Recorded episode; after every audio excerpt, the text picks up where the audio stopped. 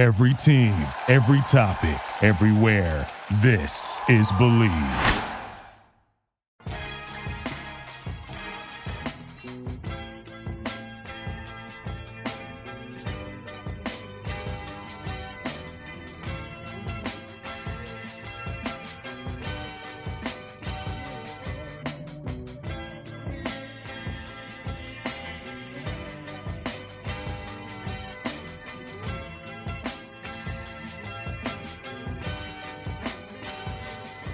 Welcome, everybody, to another episode of Pod Strickland. I'm your host, Schwinny Poo, and this is episode 137. I am joined today by my co-host, Stacy Patton. That's at Stacy Patton89. Stacy, what is going on? Too much. Happy uh, Happy Halloween. Yeah, happy Halloween. Uh, it's a it's a good day uh, to to not have any college football on. Uh, but before we get started today, uh, I'm going to mention a few things. The Strickland has a Patreon now. You can find it at patreon.com slash the Strickland or on our homepage at the strick.land. Pod Strickland Monday is still free. Draft Strickland is still free. Alex, Zach, and Matt's mailbag is still free. And there will be another free pod added to the lineup at some point. Things are still fluid. Things that are changing. Uh, pod Strickland on Friday with me and Prez and my mailbag with Jeremy and Drew. That will be available to patrons on the Patreon $6 tier or above. Uh, I also am hosting a solo pod. Uh, second episode dropped last week with Jonathan Macri. Uh, and that will be available for patrons of the $9 tier or above. Also, if you subscribe to that tier or anything above, you get exclusive weekly articles from Jack Huntley and Matthew Miranda, who are two of the best Knicks writers out there. Uh, if you want even more Best access to us, period, too, right? yeah, yeah, hundred percent. And if you want even more access to us, you can join the fifteen dollar, thirty dollar, fifty dollar, or hundred dollar tiers, which include a ton of benefits from watch parties, sitting on our pod pod recordings, guest appearances on pods, and even hosting a pod. No matter if you're a Patreon patron or not, your support is extremely welcome, and it is what has made all of this possible.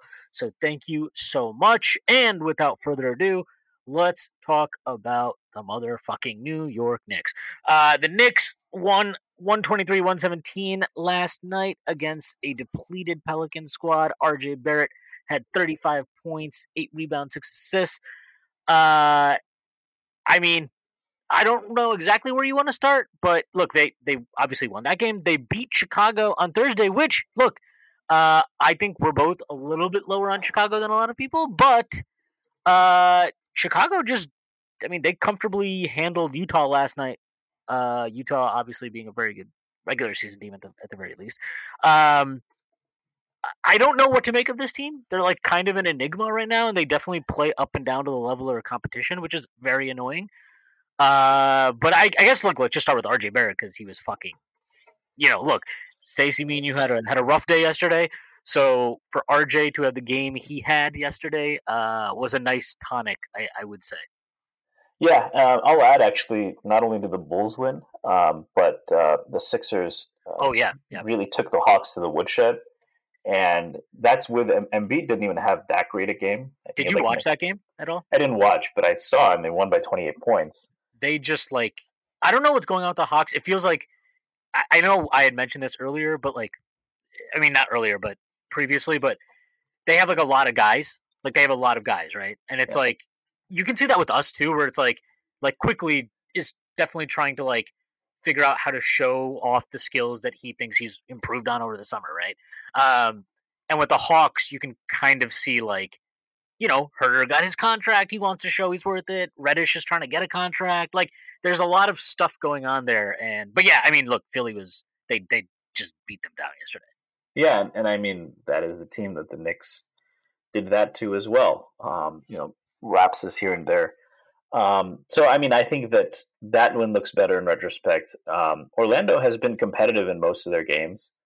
Um, so overall, from that view, um, and I think after the Orlando game, um, you know, it, it was disappointing to see the the Knicks not put the throttle down on the Pelicans, but also it was kind of um, you know, going back to football, it seemed like one of those games where Um, you know, the better team gets a couple of touchdowns early, uh, and then just keeps the other team at arm's length. Right? Uh, New Orleans came back within three or four, couple of maybe nervous moments, but it never really felt like the Knicks were truly threatened at any point. I mean, And- it felt like.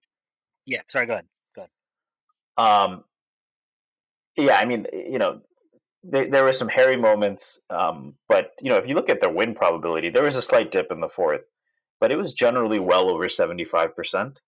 Uh, and again, I, arm's length is the phrase I would use, which in itself can be a mark of a good team. You're on the road. Uh, you're coming off a pretty emotional win in Chicago, um, and you know, as a result, a couple of the top guys didn't have it. Um, but I think that's where um, that's where having young guys who can step up really helps. I think that was a difference for the Hawks, where you know teams are going to start to key in on the vets like Trae Young, and the Hawks were able to find contributions from everywhere. And that's where we start talking about RJ Barrett, um, who had, in my opinion, probably his best game as a Knick. Um, I know it was more than the stat line. I mean, that you know, sounds cliche to say, but um, you know, you looked at how he was getting. He just, I've never seen him look this comfortable. Every time he goes in the lane, he has a plan. Um, he's getting to the rim with confidence. You're seeing him, you know, I think the finishing still needs some work, but you're not seeing him do the things where he used to lean away, you know, or um, or, or look out of control on on the drives. Uh, his head's up, so he's putting himself in position. I mean, that pick and roll game with him and Mitch is is really deadly. Um, and you just can't His say lob passing is like he had one yesterday where I was certain that he was shooting, and he just like it's like very deft, very very like like just it's it's like he tr- he tricked Valanciunas, and look like Valanciunas obviously isn't exactly like the most athletic big man that's ever lived, um, but like he drew him just enough, and then just like just put it over him, and Mitch got an easy dunk. Like it's just his touch on those, and he's always been really good about that with Mitch, but I feel like the handle is better now, so he's able to kind of get deeper in the paint even. and he can um, throw those passes from somewhat awkward positioning, right? Yeah, That's what yep. it it's so it surprises these defenders. Um, yeah, so I mean, just 35, 8 and 6, 6 for 8 from 3. I mean, I was not worried about the three-point shot um, not falling. His form just looks very fluid. He looks extremely confident. Uh, he even hit that step back. We, you know, I think there was it was Canada game during the Olympics where he had a step back, and everyone on Twitter was going nuts. And we've seen him start to go take more pull up shots in early games. The results weren't there, um, but last night he had. A, I mean, he just took that with confidence. Obviously, the competition wasn't great. Um, and but the last thing I'll say is going back to that Orlando game. You know, you don't have Zion, you don't have Ingram, but this is a very young and talented team with a lot of lottery picks, right? Um, Herb Jones, I, I was impressed with him. Uh, you know, overall stat line doesn't look great, but he was um, he made a lot of plays on defense. Um, always seems to be in the right spot. Um, reminds me a little bit, um, little bit of Isaiah Stewart last year. Um, you know, in terms of just someone who is, you know, maybe people didn't think of him as like. I mean, he's. I think he's physically more gifted than Stewart, but he's not, you know, prototypical big size, but he plays that way. But I was impressed by him. And then you look at look at. I mean, they have Devontae Graham's a talented young player. Nickeil Alexander Walker, Kira Lewis played well.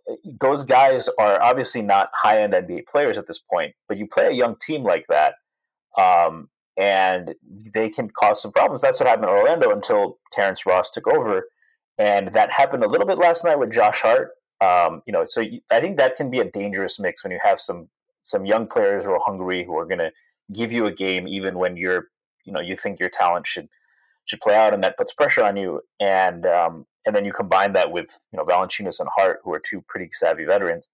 That's that's uh, so I, I was I'm not going to take that win for granted. You know, I think that the Knicks came out um, and got the job done in you know what is not as easy a situation as it may appear.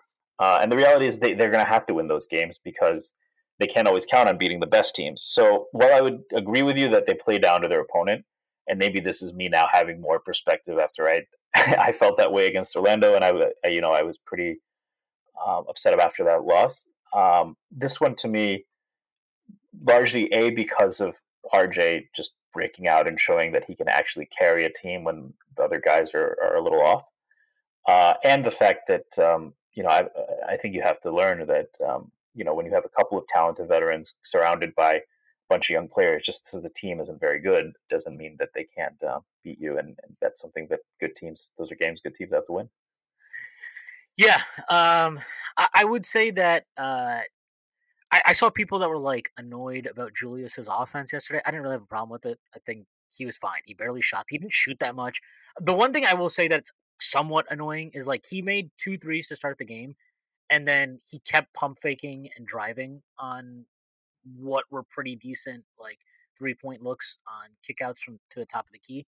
He's got to start shooting those more. He just got to shoot more threes. To be honest, like I understand he wants to get to the rim, and I actually appreciate that because that was something we all kind of were like worried about in terms of he had a very like Carmelo esque shot diet last year, right? Um, and you were wondering like, will he get back to being bruiser inside scoring Julius? And I appreciate that he's like still showing that willingness uh, to get inside and mix it up.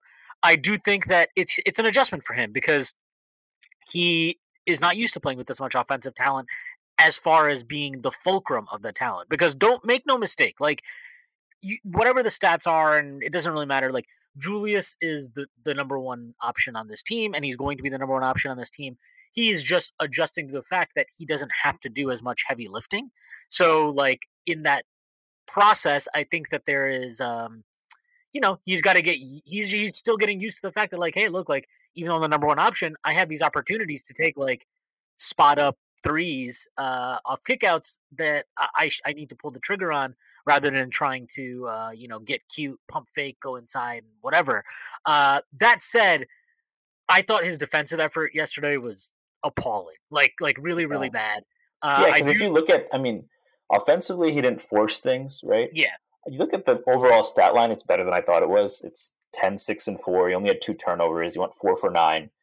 Uh, hit both of his threes uh, to your point, it would be nice to see him take a few more. But um, yeah, I'll, let you continue. But that was really, I think, what got under people's skin is that, that was probably one of his worst defensive games since um, you know there were flashes of his first year here. Yeah, and I, I, will say this: uh, some people, uh, a few people brought this up in my uh, mentions yesterday. I think it is worth saying because I, I extended the same courtesy to Todd, who I thought looked awful in that disastrous Orlando game. Um, Julius did just have another kid. Uh, I don't know how that stuff impacts people. I have not had kids, not that I'm aware that you know about. Yeah, that I'm aware of anyway. Um, but like I, I just uh, so I think that's worth saying. That said, it was a very very bad defensive effort. Like, and it wasn't just bad in the sense of like okay for the first three quarters he didn't give a shit. This was bad even in crunch time when he came back in in the fourth quarter. Um, like he had a he had two back to back possessions where he fell asleep on a back cut from Herb Jones, who is many things, uh, not a good three point shooter. Uh, so to get back cut off the ball when you're standing on the baseline, it, it's just very, very poor. And then he followed that up. You could tell he was pissed off that he got back cut. So then he demands the ball over on, you know, in his post up little zone, you know, his his area, his office. Uh, and he takes this god awful fadeaway jumper, which like I think probably is the the possession that really sticks out to people when they're like, oh, he played like shit on offense.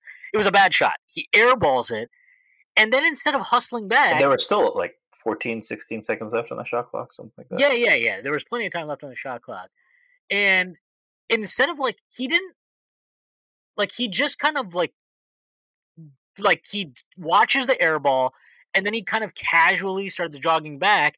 Meanwhile, Herb Jones, you know, he fucking runs down the court like he shot out of a fucking cannon, and he's like just easily gets two points. And um, this was like a theme, not just with Julius, but with the team overall. I thought where like they just got fucking ran like their transition defense this season so far. Uh, especially, I would say in games where they feel the opponent is beneath them I think has been appalling. Like like really really bad. The Orlando game, uh, this game, it, it was th- both those. The, the, transition defense has been really poor. Um, I didn't think it was great against Boston either, but like that was the first game of the season. It was weird. I, am a little bit more sympathetic to that. It was know. a lot better against Chicago, but there yeah. were lapses, and then those lapses do stick out as like, yeah, to your point. And, just... and I think, and the other thing I'm noticing too, in a lot of these trends, they're not getting matched up at all. Like yesterday, there was all these things in transition, not even transition really, but just like, okay, we're pushing the ball up the court so that we can get into our possession with, you know, 20 seconds left instead of 16.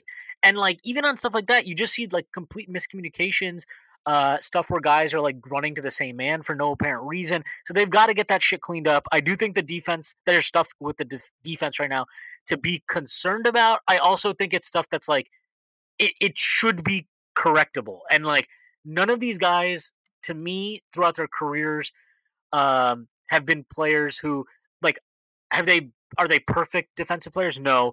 But I wouldn't say like stuff like mixing up basic rotations or uh, fucking up defensive coverages, like doubling off of screens instead of switching or whatever they're doing. Like, you know, you have like yesterday there was a possession. Ariel highlighted it um, in his his thread this morning, um, where you see like it was IQ and Burks. There's a screen. They both go to the same like the same man. It's like Burks goes over and IQ switches. Uh, the Pelicans actually didn't punish them on that. They punished them later in the possession because Mitch just decided to like not rotate on Devonte Graham's drive for some reason.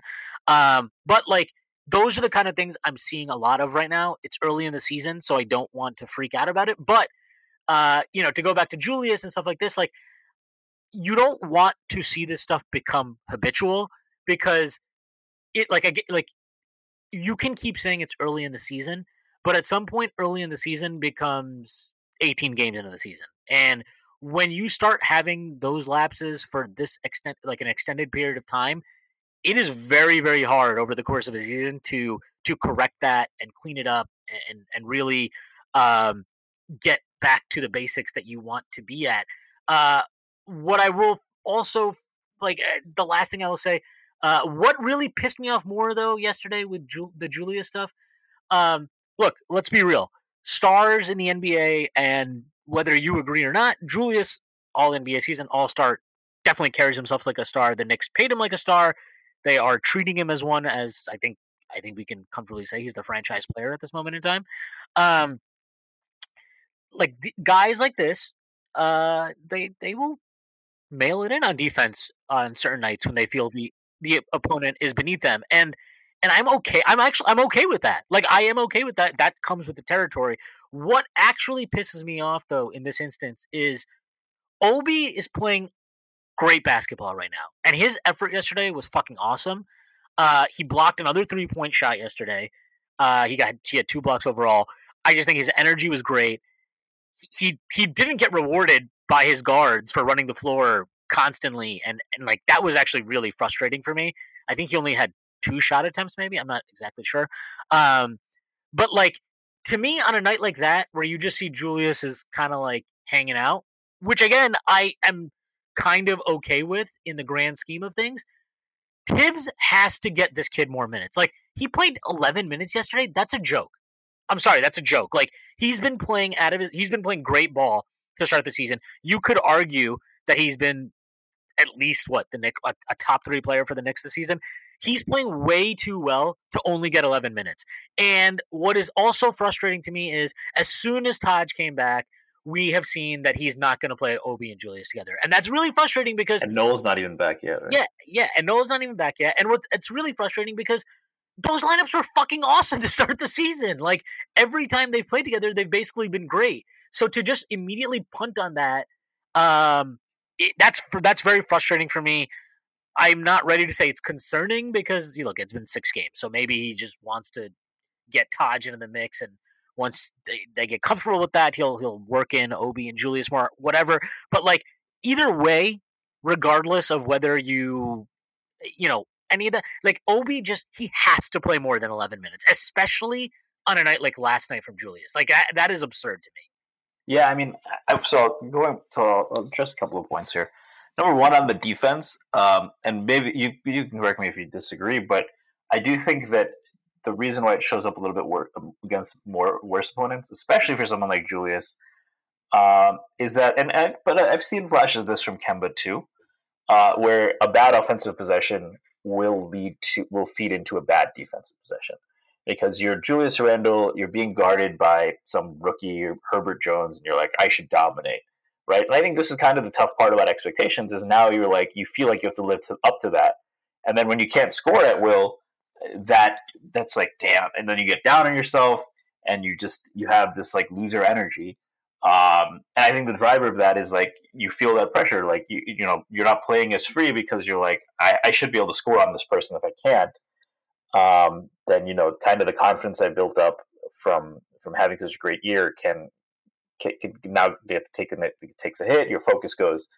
Um, in terms of the Obi Toppin stuff, I 100% agree, uh, especially a night like last night um, where you have a talent advantage and Julius doesn't have it. I mean, it's 10 minutes.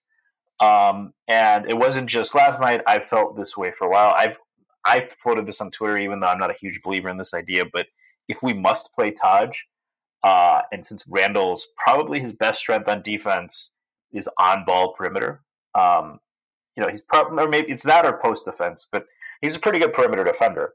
Uh, play them together because I think what Obi really brings. So you were, I mean, you were you mentioned that the guards don't always find him. But even when he runs the floor, it opens things up, right? Because if you have a guy like Kemba Walker who can stop on a dime and pull up from three, and you have to worry about Obi coming downhill, and Kemba can attack the paint, and you have RJ filling out on the side, like Obi taking that defender in opens up so much. Um, and and the and I'll also say that this is a team that for whom uh, half court offense still has uh, some kinks to be worked out. When it's working, it's beautiful. Um, I think Fournier usually has a lot to do with that when things are really going well, but they do stagnate. Uh, and Obi helps both with that because he's the only guy. I think um, I don't know if it was Jeff Rasmussen who mentioned this or, or, someone on on Slack, but Obi is the only connector on this team. Right? And I think it's funny because though the draft talk we've derided connectors, um, and generally the more valuable archetype is guys who can pull off off the dribble, right? Which clearly the Knicks have prioritized. But um, you need those kind of guys who, when you're when you are just getting stuck in one on one, when the defense is switching, you know he's going to function as a hub. He's going to see the floor. He's going to constantly move and screen and be active. Uh, and he, uh, he, I mean, yeah, it seems like uh, you know one of those feelings ball things, but his energy transforms the team. And a big weakness, I wouldn't say weakness of this team, but when this team looks bad, you can see lethargy you can see a lack of movement on both ends. You see them falling asleep. Um, so I, I, it's without a question, and and also like, um, you know, in a in a year where here's the thing, right? The Knicks last year established an identity. They just wanted to perform as well as possible. But the reality is, we learned last year that the ceiling of this team is first round exit uh, last year.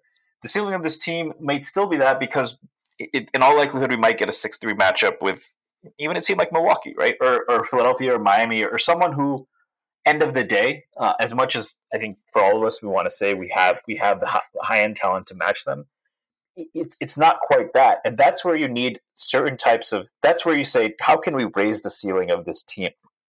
And I think that's what Obi at the five gives you. It's not something you can go to all the time.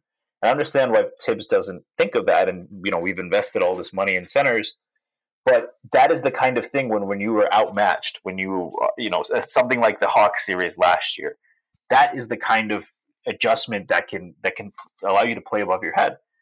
Uh, so that needs to happen more. And then the last thing I'll, I'll ask you, you mentioned this before. Julius had a back bad, he got back cut. Um, that's something we haven't talked about. It's been talked about by a few people. Um, Ariel's brought it up. Benji, I think this is really a thorn in his side. Um, you know, what do you think is the cause for the Knicks um, getting back cut so much? Because that's happened a lot more this year. Me personally, uh, I think we we can all agree that they're obviously being more aggressive in passing lanes. I don't think Julius would play that far out, for example, on Herb Jones, because um, because Herb Jones is a threat from three. But they're trying to get steals. They're trying to get out in transition. That's my take. Uh, whereas Benji's take is more that it's to clog passing lanes. I think those are pretty closely related. But um, but yeah, just commenting on the back cuts because that is seems to be something that we've seen a lot more of this year than last year. On the other hand, they had seven steals last night. Um, they, they're clearly making more of an effort to do that, and then their transition game is more dangerous than it's been. So, what? Yeah, interested in your thoughts on that.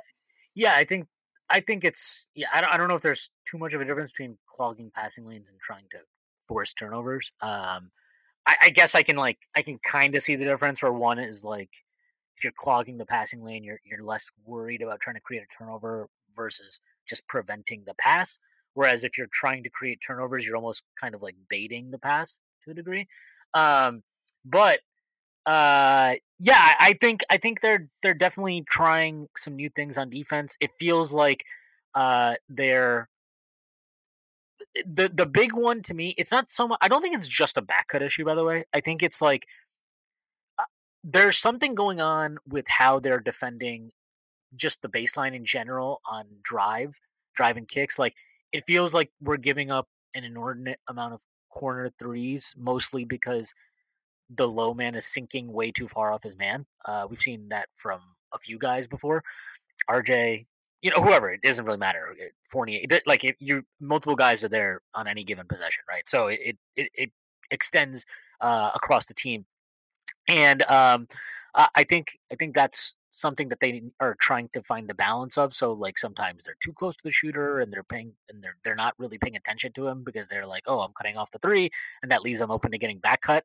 Um, that stuff just seems like it'll. Th- those are the kind of things I don't worry about a ton because they. I, that to me just looks like you're adjusting to something schematically and you will figure it out over the course of the season and the balance will get better.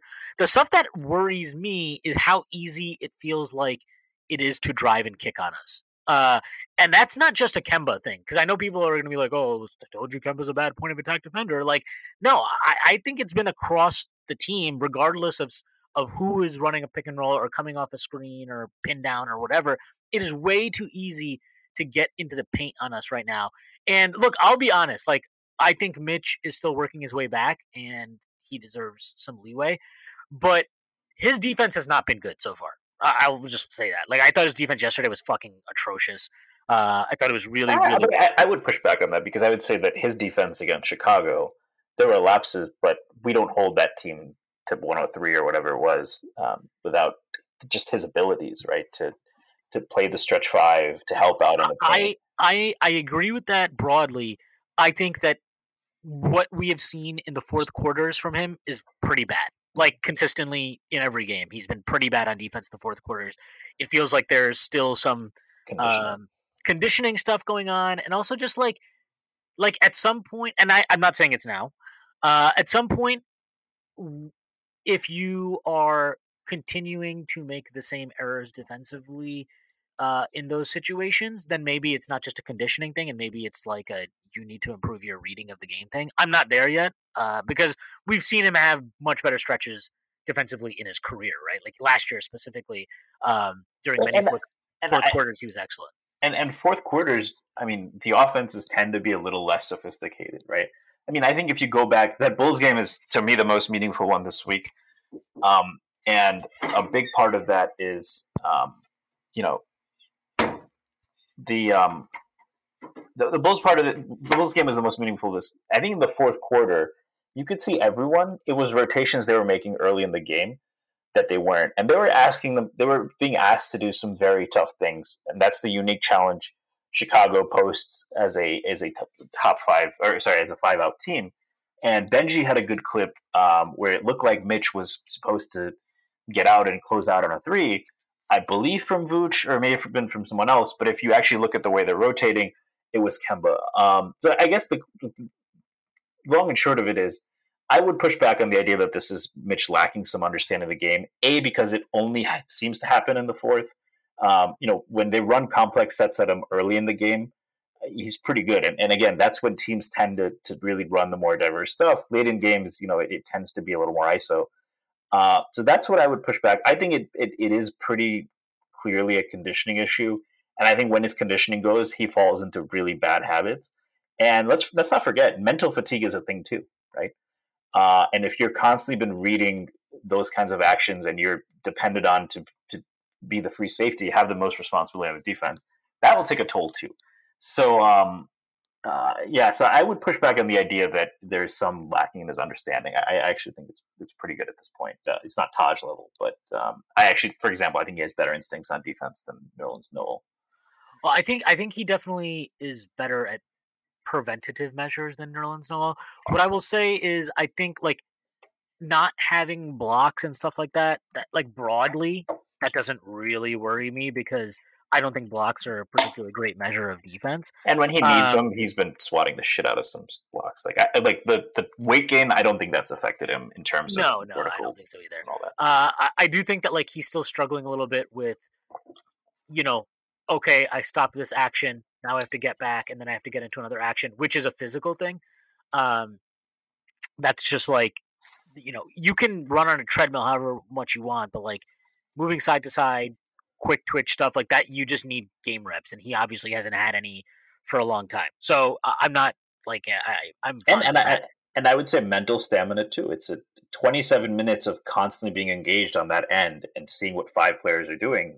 I would I would argue if you haven't been in the game, that's going to be a thing too, right? So Yeah, and he's actually averaging 30 minutes a game right now. So, um, I think, I mean, look, some of that's probably uh, juiced up because of that weird ass Boston game, but still, like 30 minutes is he's, that's that would be a career high to be clear for Mitchell Robinson. I don't think he's had a game below like 25 anyway. I'm looking it up now, but yeah, I, I could believe that. he had, he Uh, played 23 or sorry, um he played yeah, he's never played below 27 minutes. Last last night was actually his season low in minutes, 27.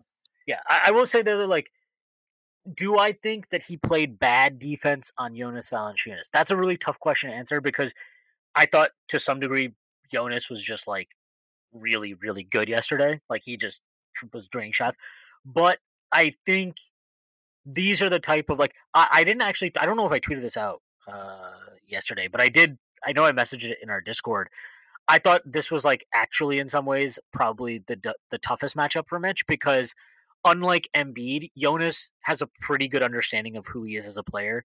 Or not like I mean not that Embiid has some bad understanding of who he is as a player, but Embiid will have games where he lets you off the hook, right? Like he's you know, he'd like I'll I'll float out to mid range and hang out there and like you know, he, he does that a lot. And Jonas can shoot, we saw it yesterday, but he ultimately at his heart and what he's always going to be is a bruiser and he likes to get down there and he likes to inflict punishment and he likes to bang. Um and I thought Mitch I don't think he struggled with the physical element of it, but I think he struggled in terms of like, okay, how do I like now I'm strong enough to hold position, but how do I actually prevent a guy from getting to the spot he wants to get to? Like, how do I prevent him It's the from craft, yeah. yeah, yeah, and and I think you saw that actually a few times when Vooch took him down to the block. Um, he he struggles with that that part of it, and that's you can already see the improvement that his added weight gain provides him there. Because, like I said, he's not he didn't get bullied yesterday by Valanciunas like to the point where you know he was like inside the restricted area or something. Which we've right? seen Like, happen to him against those kinds of centers in the past. In fact, Right. last year we would often put Randle on those guys, even when Right. Mitch was in the game. Right. So like that's a, that's definitely an improvement. But what you want to see is is that final step now where you're like, okay, not only are you able to kind of prevent the guy from getting all the way to the basket, but um, you know, like he wants to get to that right hand hook or left hand hook, and you are you're you're just denying that and forcing him into stuff that he doesn't want to do. And some of that is just like very boring footwork stuff, right? Which like let's be completely honest, like I would not say post defense footwork or anything in the in the post on either end is Mitch's forte at this moment in time. But like he he can get there. Like I don't I think mean, we have those- the right staff for it, right? Right right. So so like when I say I, I probably exaggerated when I said I thought Mitch was horrible on defense. I I do think like I think, it's, I think it's accurate to say he was bad yesterday. yeah Where I would push back is to say overall this season he's been bad. Yeah, no, I, I, I don't know think if I, I if I said overall, I didn't mean that. I, I that was definitely misspoken and an exaggeration. I think there are just stretches uh, of of games where you're still like, like it's. I think it's even more frustrating because you see the the stretches where you're like, holy shit, this guy could be a defensive player of the year, and then you see stretches where you're like, oh my god, you look like fucking. You're in the same condition as Zion Williamson right now, um, which is not fair, obviously, because he's on the court and he's not super fat, and his conditioning is a different issue, right? Like he's just not ready yet to play probably the minutes load that Thibs wants to play him. Um, and I think you could see that in the fourth yesterday, which is why we closed with Taj actually uh, at the very end because I think Mitch, you could actually see it on a, on a, one of the possessions where uh, at the end where they uh, pushed in transition. Mitch was like kind of jogging back, and then he like realized they were pushing in transition and just all of a sudden sprinted. So like you can see that his conditioning is still a work in progress. Um, I do want to get back to uh, RJ Barrett a little bit because I feel like we just need to talk about that. Yeah, we skipped over. I mean, yeah, yeah, it, it was performance. Yeah, it wasn't just his, but it wasn't just this game. Like I thought against Chicago, he was awesome too, and that was like more of a two way performance. But that stretch in the third where he just like everything went through him and he just ran shit like like I it was a really important game for him yesterday, and I think maybe even more for Thibs yesterday in the sense of like we've seen before, right? RJ have these games where he has it rolling, and then all of a sudden, for whatever reason, he doesn't get the ball down the stretch of the fourth quarter. It goes to Randle, it goes to whoever the Rose or whatever. Yesterday was really important because Julius took that god awful uh, air ball that we talked about. Take a timeout. Kemba takes a really shitty pull up three that shouldn't have taken. I think right before that, Fournier took a really shitty pull up in the in the in the lane that he shouldn't have taken. Um, and it's 111 109 and the next possession is just RJ gets the ball and runs a uh, kind of a dribble handoff pick and roll kind of thing. Uh, takes a pull up three, cashes that. Uh, next possession, he gets the ball again, uh, gets in the lane, finishes in the, around the, or he, he feeds Taj, I think, for a dunk, and then the next possession after that, he seals the game with another pull up three off the bounce. Like that was look, Thibs. We know this about Thibs, and I don't. I this is something I actually like, even though in moments, like in the actual moment, it can be very annoying.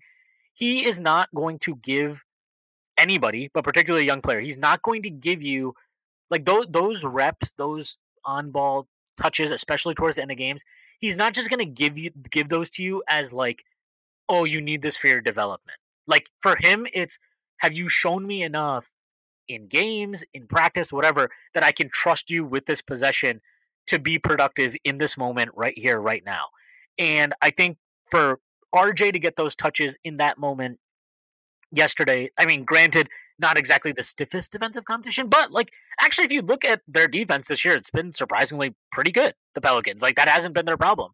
Uh, scoring has been their problem, which is probably you know has to do with Zion and Ingram being out yesterday, whatever. But like defense has not been their issue. So I don't think it's fair to just be like, well, you know, it's the Pelicans. Who cares? Like one, they actually have some good perimeter defenders, right? Yeah. So they mixed with some awful ones. So if if you go through who got minutes, right? Graham and Kira Lewis, um, I don't think Rams was awesome. By the way, I'm gonna take yeah. a I'm gonna take a win for you on that. But they have Satoransky, they have Josh Hart, they have the kind of guys who can give RJ problems. And I actually, and Marshall's a good player, so yeah.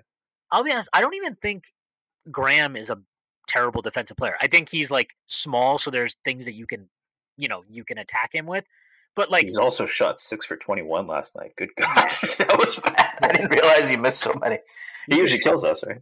Sorry. Yeah, but but like yeah, like he like you know he you can I don't think he's a bad defender though. Like you know, like this is like um, this is like the Quickley stuff, right? We're like, oh, he's a he's a bad defensive player, but you like watch him and you're like, well, who's really out here just like cooking Immanuel Quickley. Like it doesn't really happen.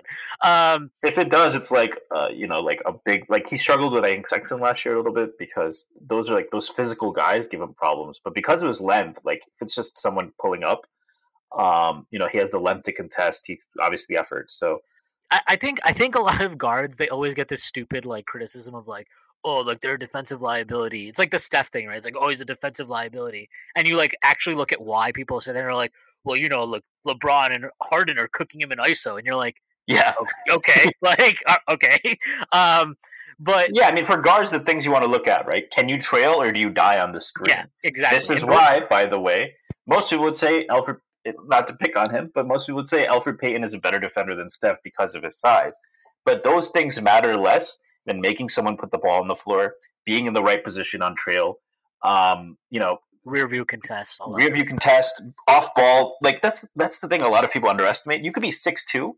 Quickley has had these kind of moments, right? You can be six two, but you get to the rim and you put your hands up. Like that still has an impact, right?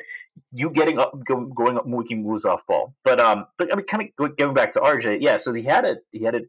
It wasn't a. It's not a terrible defense. Uh, they had some guys who could play. Um, he, I mean, I, I wonder how much. Um, it'd be interesting. I didn't even think about this before, but um, with Alexander Walker, I believe also being um, Canadian. Uh, I think he's Shai Gilgeous-Alexander's cousin, right? Um, I, would be curious if there was any kind of added intensity there from RJ. Oh, 100 percent. Yeah. 100%. So, um, but yeah, to your point, Thibs trusted him down the stretch. I think it's important also to realize that Thibs, you know, where we've seen in the past him force feed Julius or go Kemba ISO, uh, he recognized that RJ had the best matchup and we need to get him involved, not for his development, but because um, in many ways, in those kind of situations, he is our best threat.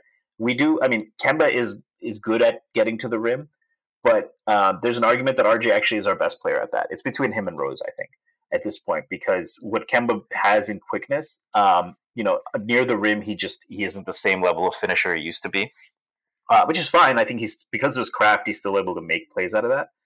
Um, with Rose, um, you know, he can definitely get to the rim. Um, but you know, um, you know, I mean, yeah, Rose, Rose, I would put in the same category. So between Rose and Barrett, I don't know. I'd probably still give Rose the edge. But what Barrett can do when you talk about a wing who can beat his man with speed and then finish through contact, finish sometimes over people, and has now a developing mid-range game that you can't just sit on. Um, that's something no one else really has. With Julius, it's more of a kind of you know bruise and and kind of tunnel your way to the to the rim. With RJ, you know, he has that. Is he the most explosive guy? No. Is he the biggest, strongest guy? No. Um, is he might the best? As a wing, you might be. He's really strong for a brick, yeah. uh, but I mean, I mean, he's not like Julius. He's not our strongest player in terms of no, like no, bullying. No. It's like he he is a bully for a wing, but he and he combines that with good speed, um, and uh, and, and and and he has. I mean, the passing is is now has been unlocked, and that's been the most impressive part of his game. Um, so I mean, yeah, like he, you look at everything he gives you. That is a player that we can't afford not to utilize more. Um, and um, to his credit, I think even when he's missed shots this season, I haven't seen RJ. I think early in his career, particularly as a rookie, um, he his confidence would get affected. Um, you know, just not even from this game, but there was a play last game. I believe it was LaVine who was back, but LaVine has been playing better on defense this year. And RJ had a one on one. And the most disheartening things about his rookie year, when I really started to question, man, like, you know, as a rookie, I knew he was not going to be good, and I was just looking for flashes. But the things that were really discouraging is there were times when he would have a one on one in a fast break, and he would dribble out. Um, you, are seeing none of that. Um, you're you're also not seeing him pick up his dribble um, when he gets into the paint. Hint Immanuel Quickley. You need to stop doing that. Um, so, um, you know, I mean, it's just it's he's um, and and I think that you know you and I have kind of disagreed a little bit on his ceiling in the past. Um, and it might be front running to say that after he had 35 points, but this season in general, how smooth he's looked, how much his skill has improved. I'm starting to see that, yeah, you know, where I might have said that I think his ceiling is, or like where I think he's, you know, his ceiling is closer to one or two time All Star. He could reach that kind of ceiling that you've discussed. Like, you know, I think Jimmy is the common comp, but multiple time All Star, like one of the really top players in this league, as opposed to just a very good one. Um, and he's still getting better. Yeah, I think uh, the other thing too, like going back to the Rose thing, Rose is not like, and I'm not. This is not an insult, by the way. Rose is like a good passer, but he's not a manipulative passer. Like he he is labeled to get he's able to create good scoring chances for his teammates because of just like his speed and penetration um and like how quick he can get to spots which leads him, which creates passing angles for him that you know uh, aren't about being intuitive or like a step ahead of the defense. RJ, and you're starting to see this now. He is manipulating defenders, particularly the big guys in pick and roll. Um, and he he's not just throwing lobs. Like this is the thing. He's he has flashed a number of high level interior passes to his big guys this year. Um, and he has a very good understanding of what each of his big guys is good at. So with Mitch, it's a lot of lobs, it's a lot of higher passes that he can go corral and either just straight up alley oop or like go up, grab, and then elevate for a dunk again himself. Or like with Taj, he knows Taj is more of a ground bound big. So he gets him a lot of dump offs, a lot of he gets underneath the hoop and then just kind of pitches it back to him, bounce pass, whatever, chest pass. It doesn't really matter. But like he's able to just get him the ball in positions for him to finish.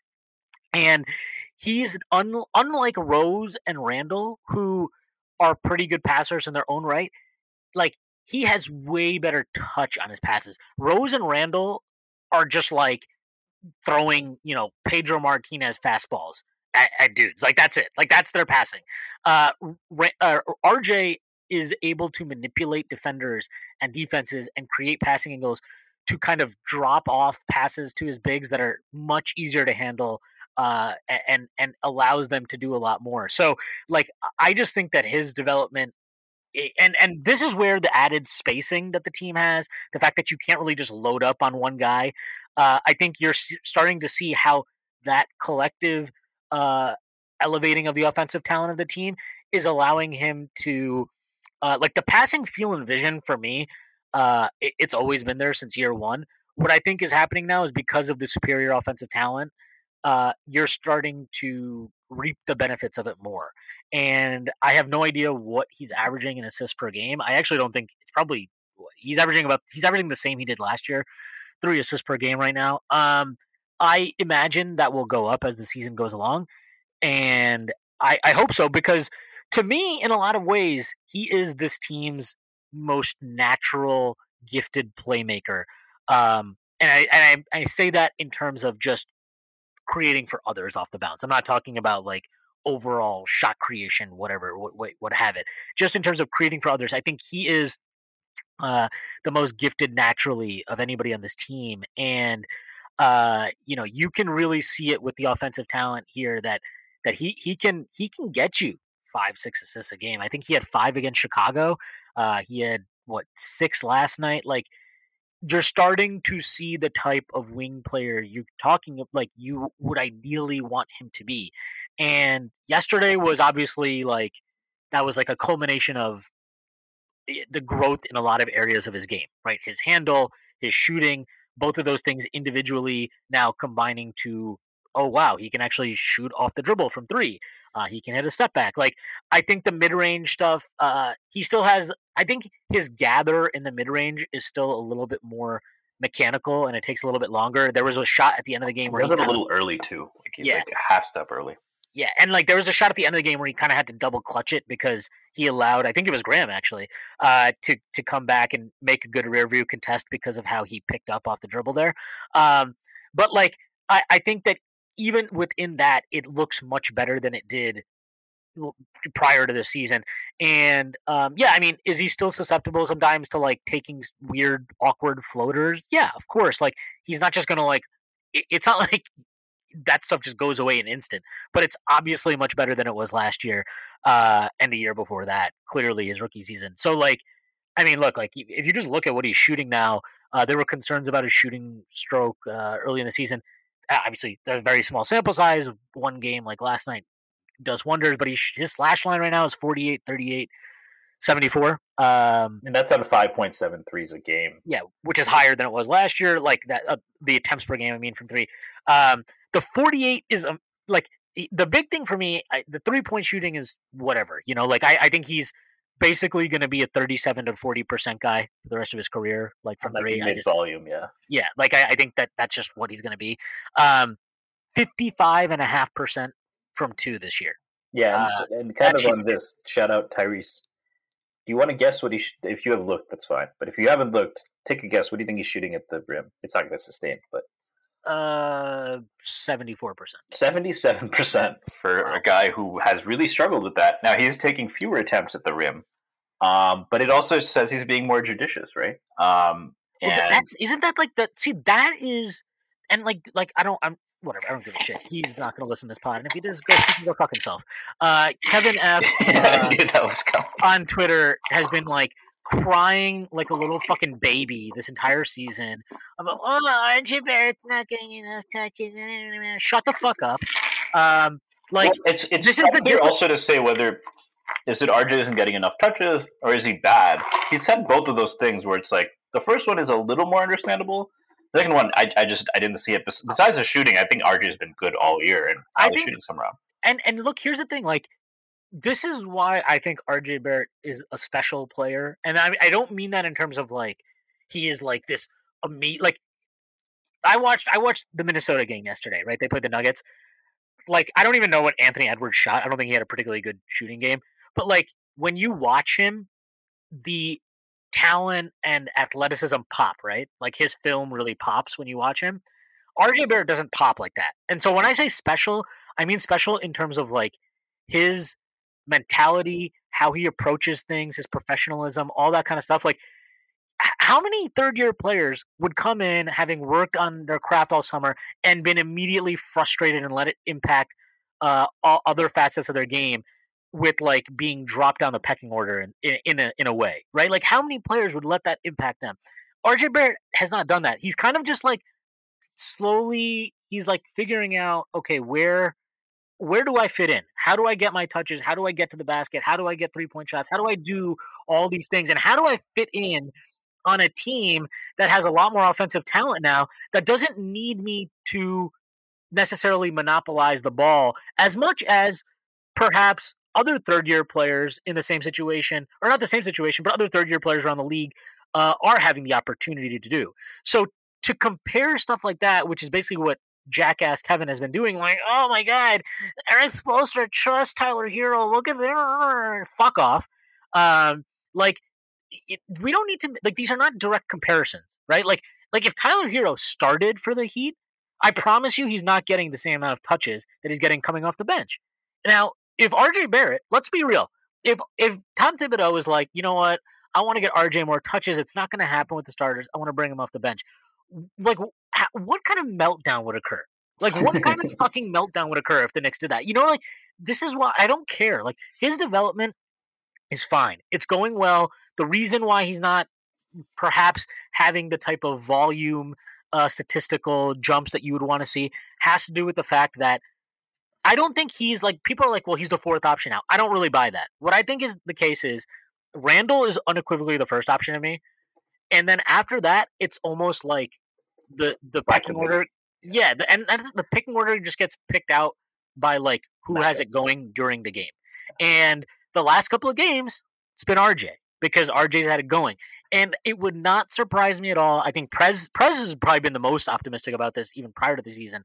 Um, but like, it would not surprise me at all if we're sitting here at the end of the season and RJ has the second highest usage in that starting lineup because like, I think, I think these guys like the thing that's always stood out for me with RJ has been how veterans talk about him. And from day one, every vet that has ever played with him and has talked about him has always talked about him in un like unqualified glowing terms, right? His professionalism, his work ethic, how much he worked, like all that stuff. And I think these guys like Fournier and Kemba, like a lot of third year players, they would come in and be like, fuck this. Like, I'm, I'm taking more shots than this guy. I think RJ has it in him where they respect the fact that he doesn't bitch and moan about, like, he doesn't pout. He, how, like, he could have pouted early this season, right? Where he's not getting touches, he's not getting shots up in the fourth quarter or whatever. He has not pouted. He has not let it impact his defense. He's not let it impact kind of, he hasn't let it impact his de- decision making necessarily where like he's not just forcing up bullshit every time he gets the ball either. Yeah, the one shot that I remember him forcing was that floater against Chicago in the 4th mm-hmm. whereas like he just threw it up. But it, it, I mean, the touch was great on it, right? So that's the one yeah. thing I can remember, and that seems like he's worked on that, or, or maybe it was a fluke. Who knows? But uh, he he doesn't jack up shots when he's he doesn't get frustrated like that, which is yeah. Um, yeah, I mean, I don't think people think about that, but that is pretty remarkable for third overall pick.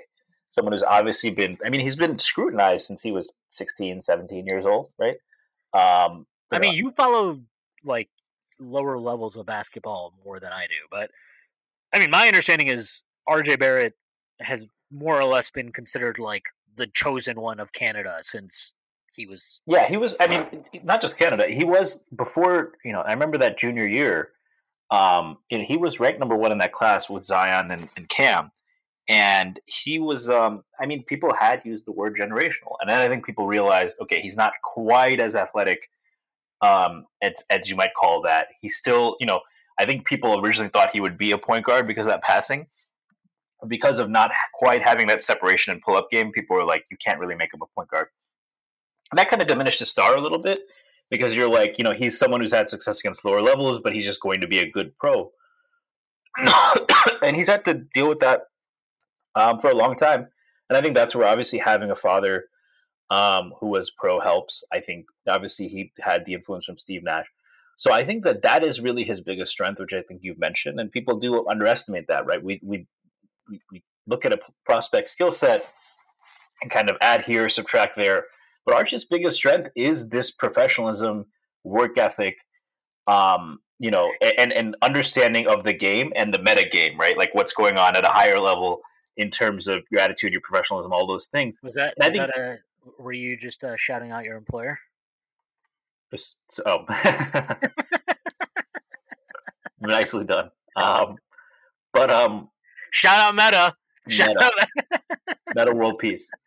Uh, and no, no one knows about that. So, um, No, I, I mean, um, our point is like I think to say RJ's work ethic is his best trait. In the past, I would say that almost seems backhanded. You know, the way we describe guys with freakish athleticism, dynamite scoring ability, but it really isn't. I think it speaks less to the fact that those parts of his game are not as good because they are, and more to the fact that you know, in a in a league that has, I mean, we talk people like Michael Beasley get or you know or, or J.R. Smith or whatever might get their work ethic derided. Like compared to most humans, if they are if they are the bottom quartile, and they might not be, or if they're the bottom half of NBA players in terms of work ethic, that's still ninety nine point nine percentile. So that's why for me, like when a prospect's differentiating factor is work ethic, you're like, okay, but is it really a differentiator? Because that is a high bar at the NBA. And RJ is that guy, and and that matters a lot. Yeah. Um, And work I ethic just- and professionalism and attitude and all of that, like that is that is a unicorn like combination of skill of, of of things that we just don't see from people. yeah, and, I think that like um, you know, not to belabor the point, but yeah, it's just it's also like it's also very uh like I remember watching him at Duke and being really annoyed sometimes because I'd be like, why is he like leading this team in usage when they have Zion, who is you know fucking just like so much better than everybody else in the court. And obviously, one what you can probably take out of it now is that like Coach K was just fine with that, uh, and was probably encouraging it to some degree. And then also like like this is not a problem of a player who can't take instruction and is going rogue and calling his own number and just wants his touches like like that hasn't really been the case at all i'm like i just i guess i'm like just very surprised at how great of a teammate he's been so far in his career i know that sounds ridiculous but like i, I think Well, I like mean, he got hammered at Duke, right? Because, and I, I, you know, I, I think that we all, you know, Duke was must see television that year, right? Largely Right. because of Zion. And then you'd see a game where Zion puts up 25 on 12 shots. RJ takes like 22 and doesn't have an efficient game, and everyone's like, he's shooting too much, right? Yeah. Um, and um, and I think to your point, Coach K kind of wanted the offense set up that way. Um, and, people probably didn't realize how much RJ was helping Zion there. Um, but yeah, you're absolutely right. He he doesn't seem to be driven that way. There were times last year when he would force up shots, but to your point, um, a lot of that was that we just didn't have the options around him. And you know, there were times where you know, if you have Elf in the corner, he's not kicking it out because he's like, that's not a high percentage shot. And I think he's more wired that way than I need to be the guy, right? I think if he if he takes that role on, it is because that's what the team needs of him, not um, you know. I, I don't think he's really worried about that, um, and I think you know he has a lot of perspective uh, at a young age. yeah um and you know just like And and just a heads up, right? For those, I mean, because I've seen, uh, I wasn't going to bring up Kevin. Um, generally, I mean, it's just been surprising to me because he's generally been a pretty good source of knowledge. This has just been kind of a weird thing he's been hung up on. But RJ's at 17, 6, and 3 on 59% true shooting so far, right? Now, we're still in the part of the season where shooting averages fluctuate, but it's basically his numbers from last year. But he's going from being an inefficient player to a very efficient player um, with really good defense. Like I'll take that. That is that is um, that that line has a strong case for being the next second best player. So yeah uh I, I will say this and i we're talking we mentioned zion uh i don't I, I have to say this because we played the pelicans we all saw him he looks very heavy set let's just say and i want to say it's like i still see Knicks fans that are like and i know it's kind of like a joke and like a meme or whatever like oh like zion's coming to new york we gotta get we're gonna get zion he's gonna come like we gotta get him And I gotta say, man, the difference between Zion, like RJ and Zion's careers to date, is not purely just down to luck and injury and mismanagement by the Pelicans front office. Like, I mean, do you Like- think RJ's had a better career though than Zion so far? I mean, I think that I would much rather bet on RJ to have a better career at this point than Zion. Yeah, I, I like to date. If you want to say Zion has had better peaks and like has shown a higher ceiling, I will always hundred percent agree with that. I'm not an idiot. Like I, I don't think. I, I think obviously the hope is if Zion never gets his shit together, uh, you know, the type of player he can be is something spectac- spectacular. I don't think that he like I don't understand this pass that Zion gets for just like being fat and out of shape and not rehabbing well and all this stuff. Because to me, like, oh, David Griffin's stupid. Oh, the Pelicans are badly managed. Oh, it's a disaster. Like, okay, like so there's just no modicum of professionalism that he needs to be held to. Then, like, I understand he's young. I understand he's 21, but we're not talking about like, you know, oh, he's like not putting in the, the extra work after practice or like he's not like we're talking about a guy who's like flat out not in shape. Like he's not in shape. And and that is not like some high standard of professionalism to expect of of any pro athlete. I don't care how old you are. Like that's not this high standard to be expected. And this is not like a case of um you know like we see guys right when they come into the NBA they struggle with like they they they're in shape but they're not they're not putting on muscle yet, right? Like they don't understand the importance of the weight room. Mitch just talked about this, right? Like, would, like Mitch was never fat. I don't think he was particularly out of shape, but he didn't understand the shape you need to be in to be like a high end elite NBA player, right? Like that's a different level of that of of being in shape, and that is like if Zion was just struggling with that, I am like that. That would not really worry me, especially since like Zion's like natural, you know, fine shape is basically looking like a fucking god. The end. Yeah. Yeah, right. Like it's it's insane.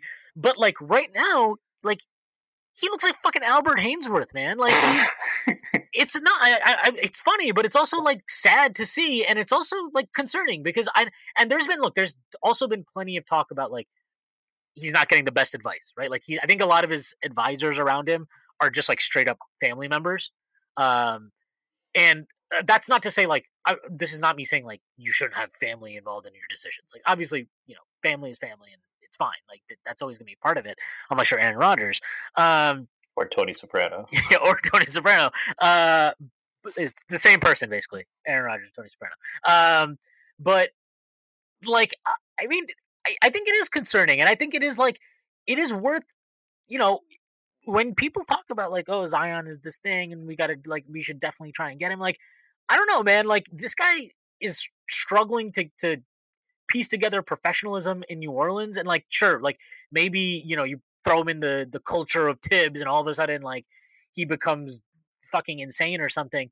But like, I just think it's like very concerning to see the the shape he's allowed himself to get into, regardless of injury, because we've seen countless players be injured and not become like you know Yeah. heavy heavyweights. So I, I think that where I would push back there is you would. I mean, so let's let's talk about Mitchell Robinson, right? He was allegedly 280. Um, he does look. I mean, he looks like that is good weight, but I'm willing to bet there's 20 pounds he could shed. Um, and part of that is when I mean, as a big, the way they eat, the way you have to eat, and you have that kind of frame, you are going to put on weight. And if you're not, if you're injured and you can't work out, that's really hard. And I think Zion is that mold where he is naturally huge and he probably has that kind of metabolism where he adds lots of muscle. And then if you're not um, if you're not playing, you know, he might be doing his, his regimen and stuff. Uh, he might even be sticking to a, a reasonable diet, but those guys tend to put on weight, right? So I, I'm a little bit iffy. I think when you combine that with at times just a glaring lack of effort on defense, that's where this whole picture of you know questioning his professionalism might come in. I do think it's a little bit early for that, um, uh, and I think that there are challenges that are unique to him. But the flip side is, um, you know, that is why a lot of teams will not will be hesitant to, um, you know, to go with a guy who's six six and two eighty, right? Uh, on you know when he's perfectly in shape, right? Because there's a higher injury risk, and then once those injuries happen, it's really tough for those guys to keep the weight off. So, um, so I, what I would say is, I think that we should be a little bit more understanding. Like, I wouldn't necessarily go so far as to call the guy lazy, or to say like there would that I would necessarily put his weight gain all on work ethic concerns. But at the same time, the fact that it, it, he's going to put on weight, like it's going to be very difficult for him to keep that weight off, and because of just his size and freakishness, injuries are a higher concern. That to me is like the bigger thing than um, being concerned that he can't keep weight off because of work ethic. Yeah, and and here's the other thing with him is like it's kind of interesting, right? Because with Porzingis, what was, was it after? Was it during or after his rookie season when Phil kind of talked about? You know, he said he worried about the Shawn Bradley type of stuff with him, where it's like, yeah, like he's super skilled and he's all these great things, but like at his height, you kind of worry about, you know, the can he like his longevity, right? That was kind of like the con- yeah, yeah. It was like that, that. That was the concern, right? Which I think like at the time we were like that's ridiculous almost, but in retrospect, like has proven to be somewhat of a prescient comment, right? Like it's it's been a valid concern, and it's obviously to some degree proven to be true. Um, with Zion, the concern with him, and I I remember this because I kind of like poo pooed it. Uh, one of the concerns with him that a lot of people had, if they did have concerns about him, were like, can he like he needs to lose some weight at his size, even though like like he wasn't like and again like I, I just said it, he wasn't big, like he wasn't fat at all at, at Duke. Like he was like very much he was just shape. like a defensive end, right? Right. The and, thing about defensive ends is they're not running up and down for thirty minutes and jumping fifty inches into the air. Right, right. And so like that was the concern with him, and like you mentioned this too, right? It's like it's good, like you can be like it's it, he was two sixty all muscle, but that doesn't mean you want him to be like like that doesn't mean he can't lose weight. He probably should lose weight, right? Um, and like I think like I kind of poo pooed that concern because I was just like, oh, well, like you know, the talent's the talent. You got to take it, and you know, you put him in an NBA weight training program and all these kind of things, and it'll be fine. It'll be great. It'll be dandy. Um, and I think that's like maybe the injuries did set him back and all this kind of stuff, but like even prior to significant injury, like I mean, there's always that that risk with him because he is so explosive at his size that it's almost freakish. Um, it, it's just like I, I do wonder if maybe we we did we didn't take that seriously enough, and and we're a little bit too enamored just by like the wow upside of what he can do. And I know that's it's very hard to like to balance that, right? Like who the hell wants to pass up on a potential all-time generational talent. Like, let's not kid ourselves either like that because that's what Zion was in terms of just pure talent, right? Like, or and is is still like he, he, if he ever gets it right, he's still that type of talent. But um, I think maybe that concern was was something that we should have taken more seriously. And um, you know, like I think it's worth noting that like the leap that Ja Morant has made this year, uh, like it's not absurd to to say that even if Zion gets back and, and becomes all the things we thought he could be, that maybe Ja Morant is still a better player. You know, like maybe he is a better talent, and and and maybe we undersold that because we were so enamored. Like, you know, you can get so enamored by like by projecting out a player's talent, like you know, like you you project out what they can be, and sometimes it's you also have to consider like what he's more what, likely yeah, yeah, and I, and then and like I, I'm not I'm not trying to retcon this and pretend like I will never criticize like as I love to shit on David Griffin. I would never shit on David Griffin for taking Zion one, right? Like he was the number one pick for a reason, and and like I, I'm not gonna try and pretend like that was all bullshit.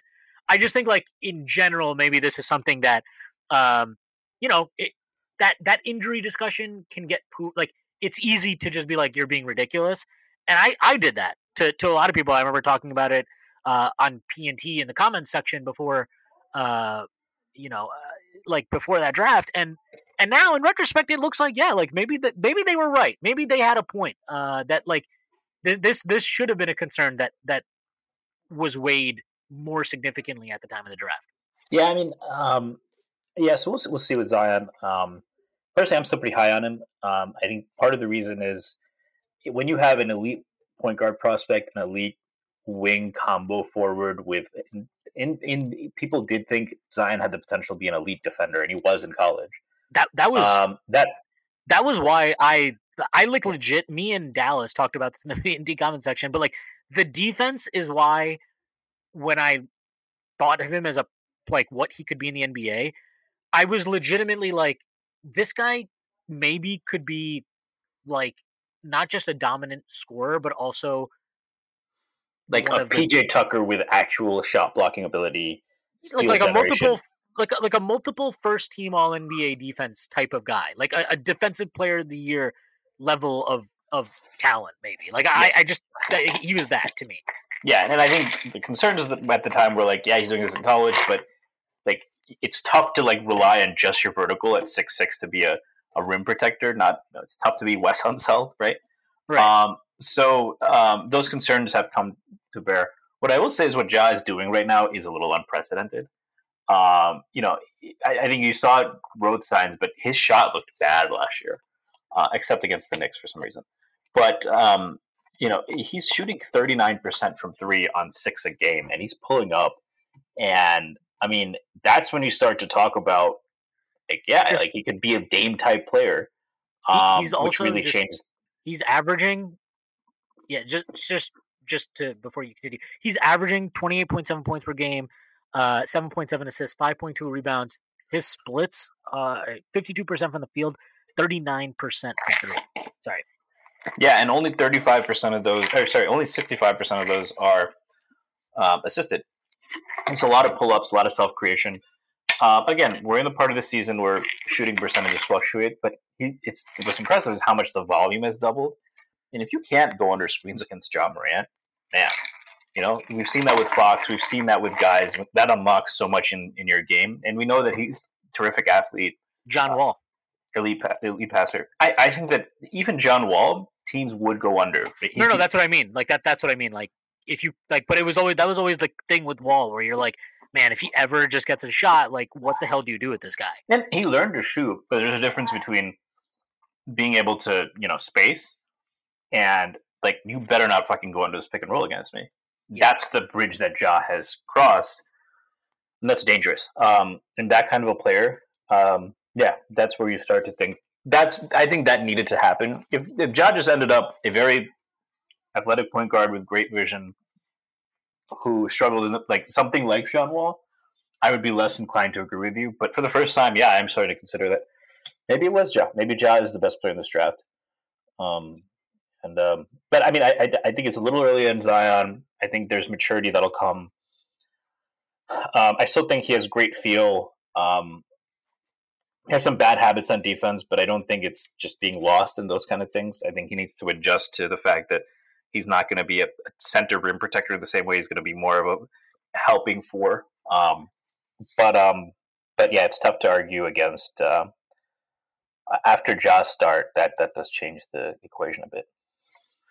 Yeah, I mean, um, look, let, let's also be real. Like Ja Morant is still a minus defender. Like, this is not like like we can't pretend like he's he's perfect. Um, nobody's perfect, right? Like we we know that.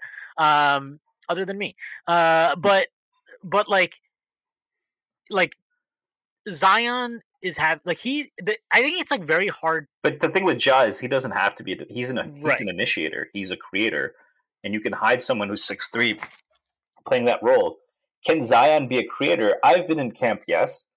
Um, Yeah, where are you on that? Because I I was also camp yes, but now I'm like much less sure. Well, on the one hand, he I mean, he gets to the rim. It's it's not like oh he's the best. He he it is not even close, right?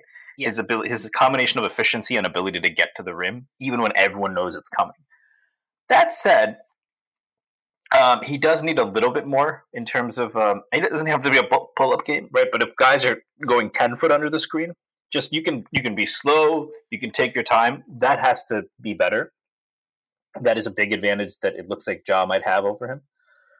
Um, and um, and uh, yeah, and, and then I mean, and then there's things like free throws and, and those kinds of things. So I think that Zion can be an initiator, but I he has to become he has to take the next step as a passer. I think he's a good passer, but he's not like Nikola Jokic or anything like that. Um, or he needs to have more of a functional jump shot. One of those things needs to happen, which I would still bet on. Um, and then at that point, you know, if he's something like Blake Griffin, um, can he can does that outweigh what he does to you on defense? Um, and that's where the struggle comes. So it's not that I don't buy the initiator outcome, but Ja is an initiator, and when someone is six two, you can play him a point of attack.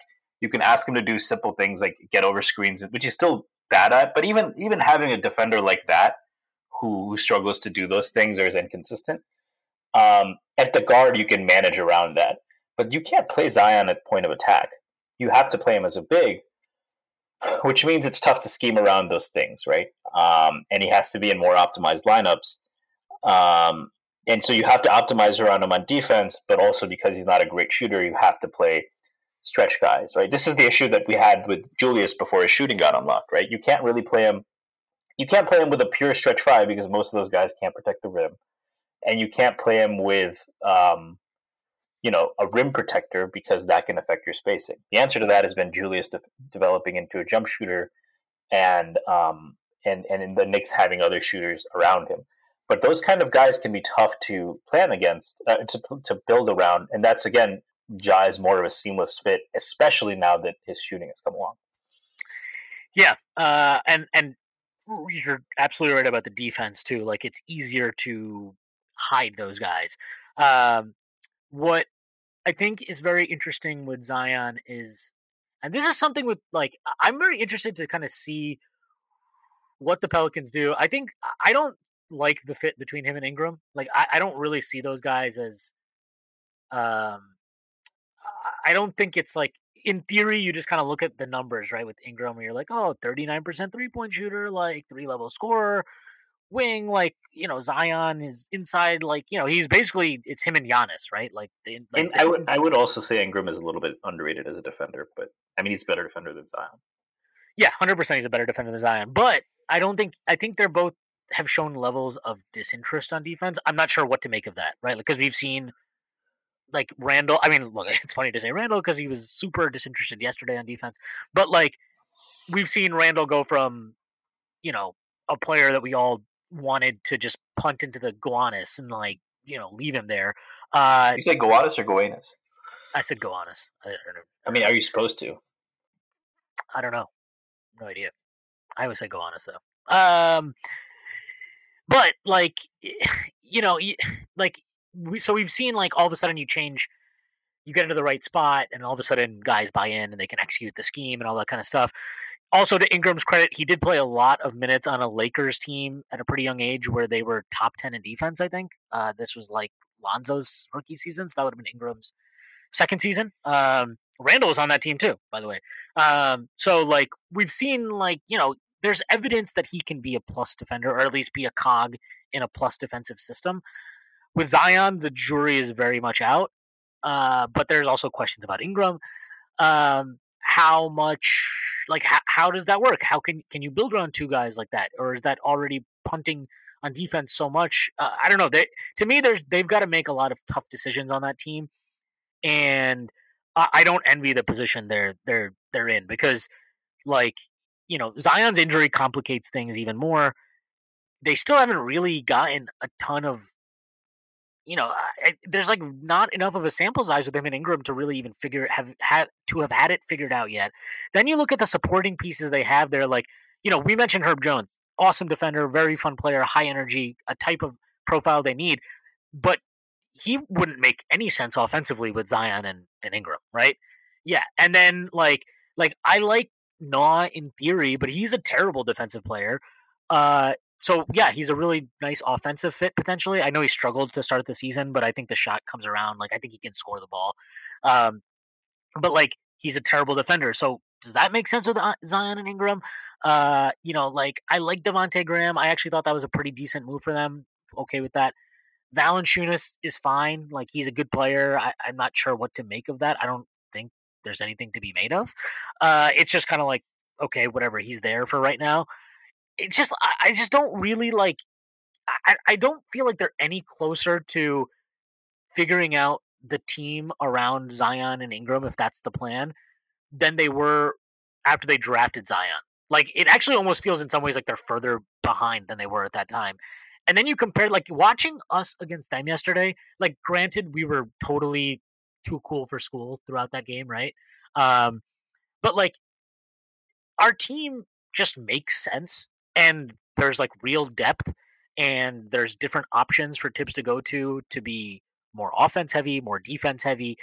Uh, and like then you just look at that that Pelicans team and you even you imagine it with healthy Zion and healthy Ingram and you kind of look at the players they have to pick from uh, it's just it's kind of like I have no clue and and I guess more than you know not not just to shit on the Pelicans David Griffin here but like I think that just says so much about the job that Leon Rose has done since he's come uh, on board with the Knicks. Like, you know, you think about the roster he inherited, he inherited, and the Knicks have like plucked pieces from that roster. They've been shrewd in free agency and in the draft, and they've like within two years, you've built out a team that legitimately goes like what at least eleven deep.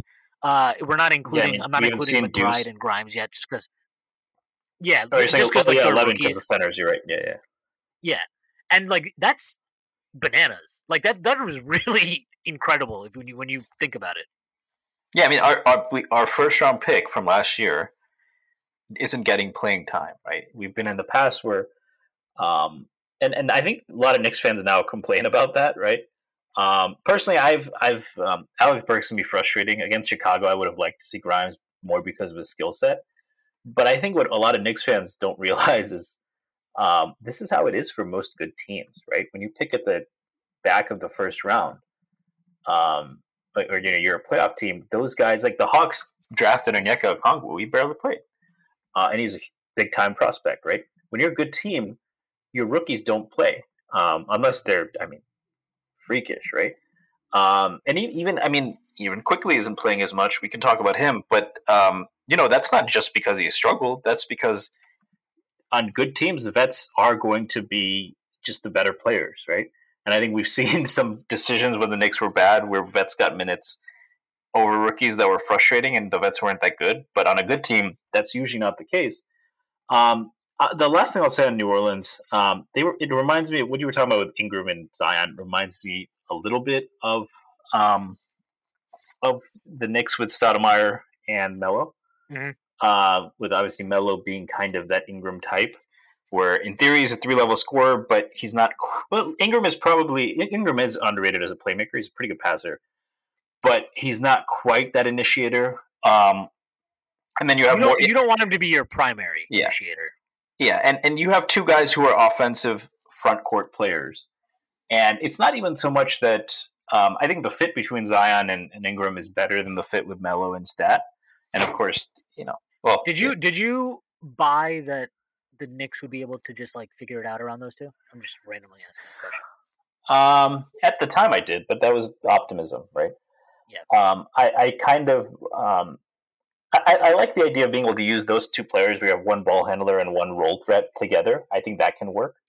But the question is, it's two offensive front court players that you're putting, you know, 60, 70% of your cap into.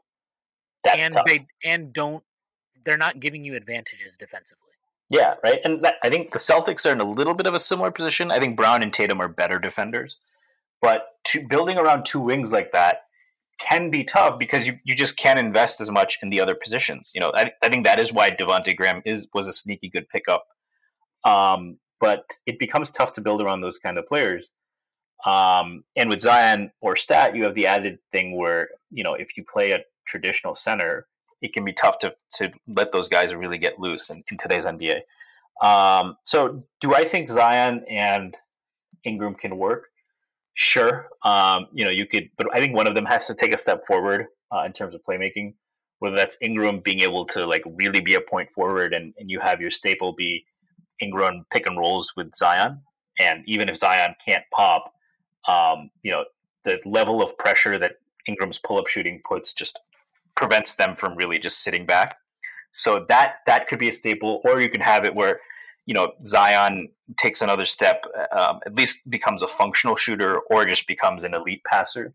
And then you can stagger them a little bit. Um, and or and, and the last thing is you just need to be able to find um, you need to be able to find good rookies to surround them with. Um, I think Trey Murphy was a good pick for that reason. So guys on cheap contracts who fit, who can plug around them. I think Graham was good for that reason.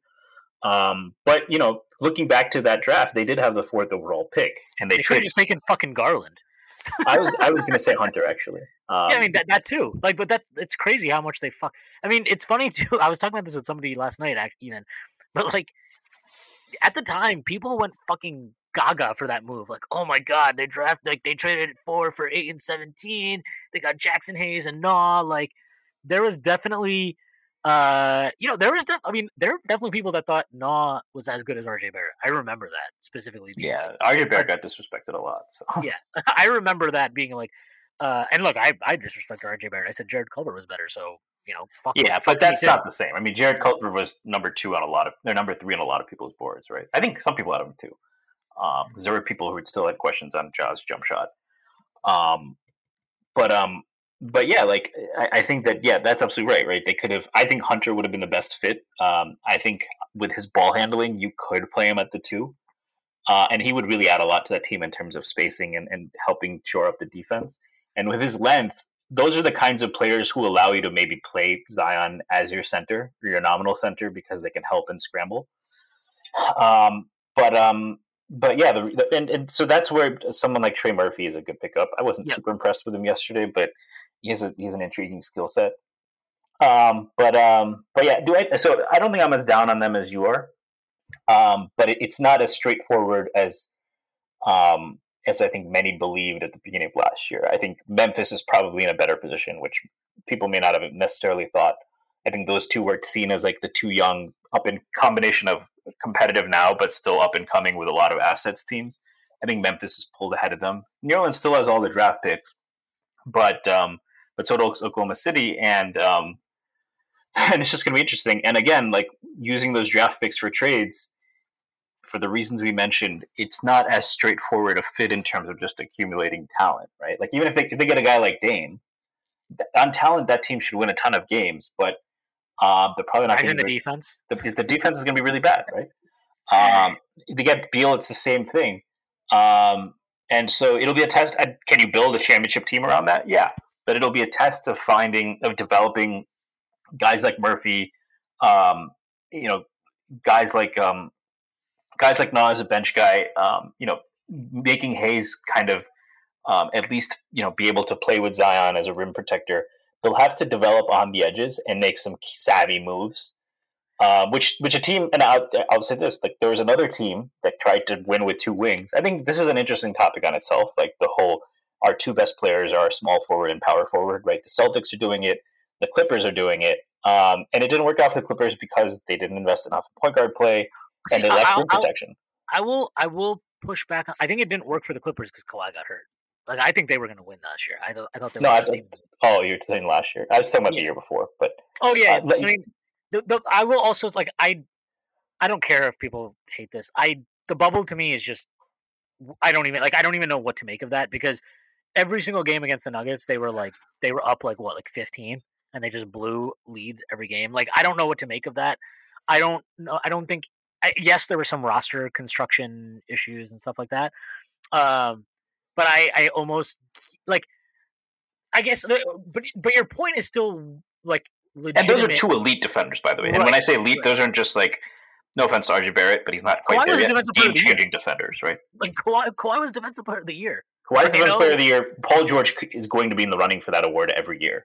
So when you talk about two wings like that, then that can lessen your need. For, but even they, they they have suffered from a lack of rim pressure and a lack of playmaking, right? But that's that- why Reggie Jackson randomly going off last year was huge for them, right? Yeah. Like, so, and, and that's why they re-signed him. Um, and again, those are the kinds of edge moves you need, right? Um, when you build around two players who are, are front court players. Um, but the thing is, and so that, and that's that's probably that's the Boston path, and they have their defenders are capable enough at that to do that, and I think that's why they extended Smart because he is that kind of edge. You know, they didn't they didn't break the bank for him, right? Um, but with New Orleans, um, yeah, I mean, either both of those guys, I, both of those guys have to take a step up in playmaking, or one or both of them have to take a step up in playmaking um, to be like a high level initiator. Um, or Zion needs to fix his defense, which you know they, they have. That's the thing; they have outs, but as and they even have outs even if those two don't improve. It's just um, it's a tricky situation. I, so yeah, where I think where I where you say you, you're not envious of them, I would go further, and or I wouldn't go further. I would, I would phrase it more as it is a um, it is a tricky situation that will require nuance, and um, and you know David Griffin is going to uh, it's going to be on him. No, look, I mean we've seen we've seen GMs who were terrific make some bad moves, right? Dumars won a championship. Dumars was a terrific GM until he wasn't. Um, you know, Scott Perry had a lot of bad moves until he wasn't um, with us, right? So these kind of fortunes can change. Uh, you know, I think it's not. Um, you know, when we judge front office or coaches, people tend to go into the binary. He has no idea what the do- fuck he's doing, or on the other hand, they'll be like, "Well, he gets paid for this, so I think he knows more about the game than you." Where it's like, of course he knows more than the fans. That doesn't mean that they're infallible. That doesn't mean that sometimes they're not going to make egregious mistakes. But it also doesn't mean that those same GMs can't make good choices. So, um, so we'll see. They're a they're a, definitely an interesting team. Yeah, uh, I think uh, there were a couple other things. Sorry, that I wanted to mention on the Knicks. Yeah, go uh, for it. Wanted to get on get your thoughts on. Uh, so first of all, I just want to say, um, for what Evan Fournier is doing, he is in some ways having a, a career year, but uh, in some ways he isn't. Um, he's shooting forty five percent from three on, on a career high eight and a half threes a game. But if you look at overall last year, he was like seven per game at forty percent. Um, you know, he averaged pretty much the same number of points he's averaging now and, and assists. So there's very little to suggest this isn't sustainable, and he's really opened the offense. The other thing I wanted to ask you about, though, is um, you know, this is in the midst of all the good vibes and so much talent. Um, you know, it's not great to see. I'm not claiming Quickley needs more minutes necessarily, but it's not great to see how he struggled. What are where are you at on Quickley right now? Uh, I'm not too worried about it. I think I, I said this before the season. I thought him and RJ had like the biggest adjustments to make, and in some ways, I would say, um, given what he is as a player, his adjustment is probably harder than RJ's. Um, like the Knicks again, they told him they wanted him to work on point guard stuff. He worked on all this point guard stuff in summer league, and then now he comes back in the into that bench unit, and it feels like he's still the third banana there.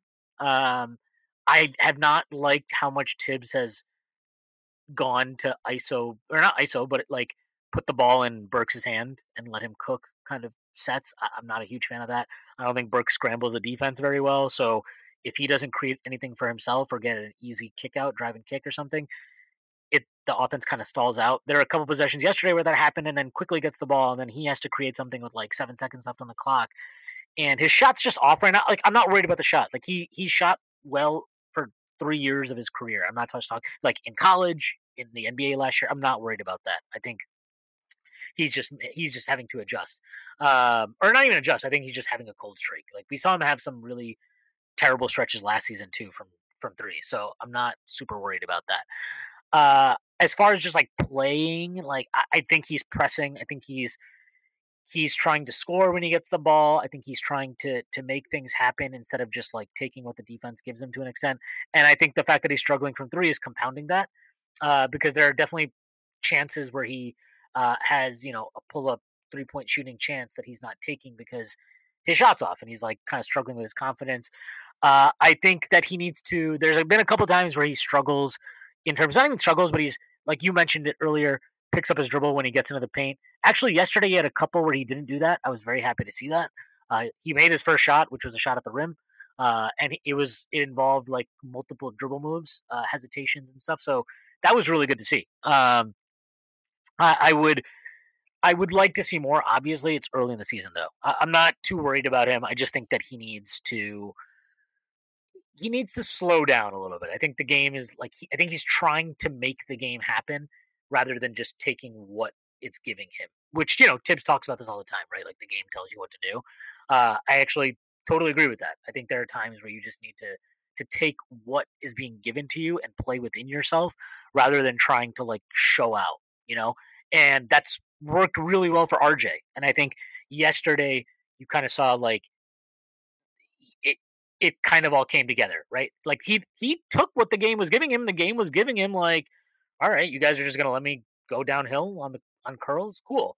And then once they did, like once they had to cut that off, he was like, okay, well, you're just gonna give me, like, you're gonna let me step into to threes off the dribble. Okay, cool, I'll do that. And I think like Quickley right now is everything is like he's got like 50 different things he wants to do every time he touches the ball and he's just got to pick the right one not not the right 20 or 30 like just pick the right single decision and, and keep it moving. And to to the point you brought up earlier actually about how Obi is our only connector i think that is actually something that uh is it it is affecting Quickley in the sense that i think he would benefit from another connector in that lineup versus burks which is why I would if Burks had to miss a couple of weeks because of a little stupid, you know, his dislocated finger or something like that, like a his a strained hamstring, and Grimes had to step in, I would not be upset about getting a extended run of of looking at that because I think that would benefit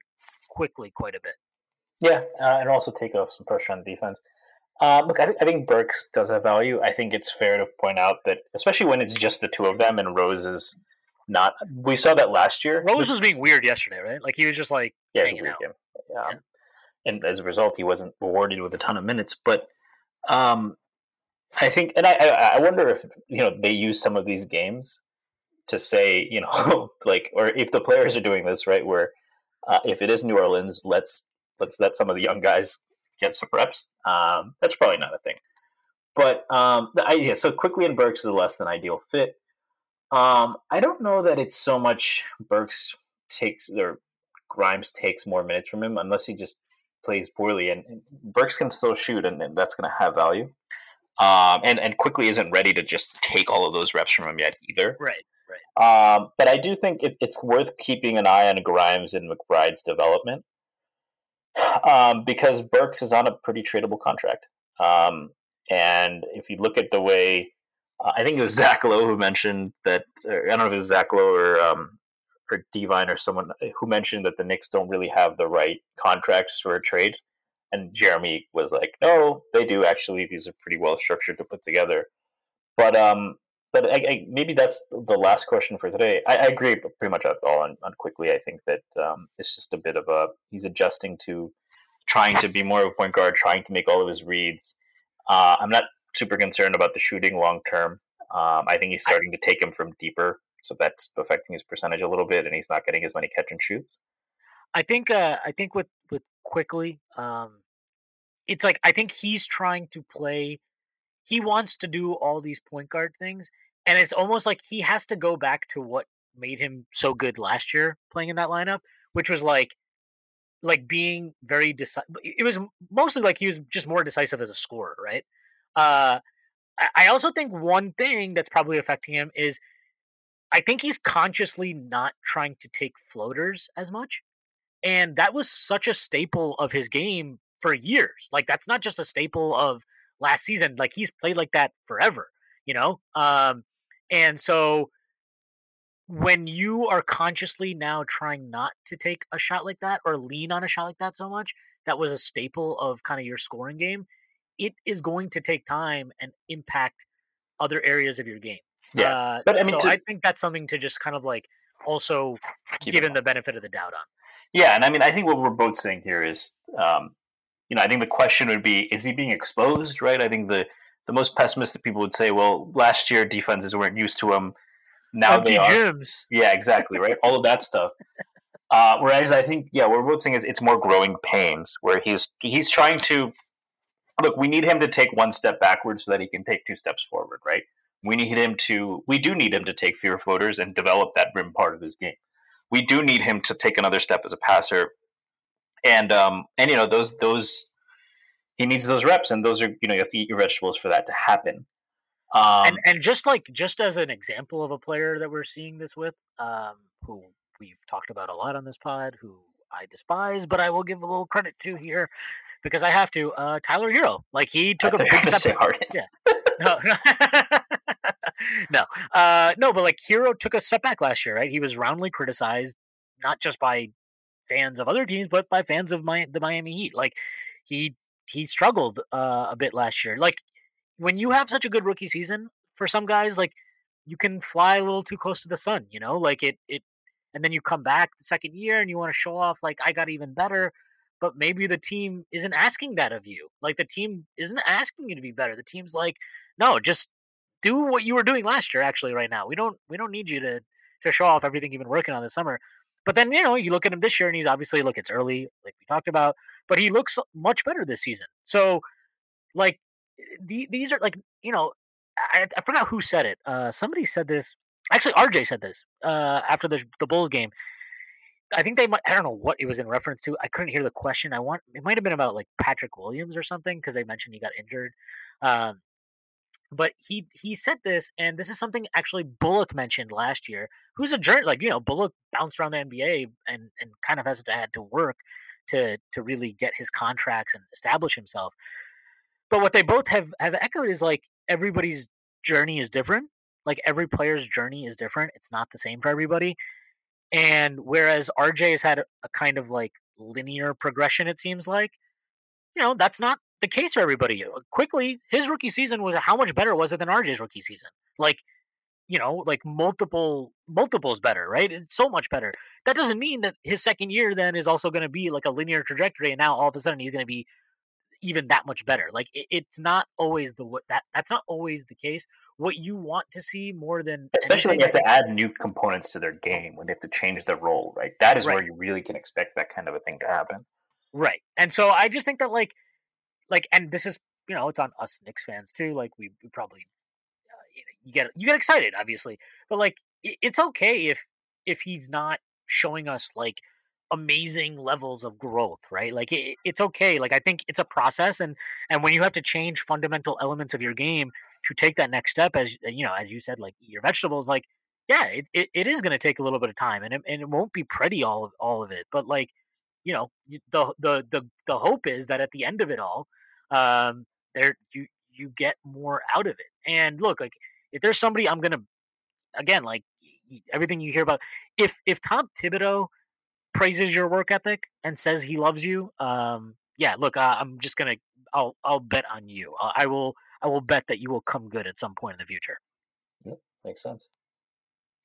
Uh, you was there another question you had? I think you said you had a couple, but I, was uh, I wanted to call out Fournier, um, just because I want people to realize that he's been doing this for a while. Oh, um, oh yeah, I don't. Yeah, I yeah the the the concern over Fournier was always very odd to me. Uh, I guess the last thing I'll say is, given what we were talking about, um, do you think Burks is the most likely candidate for a trade deadline move, or do you think we they make that kind of a move this year?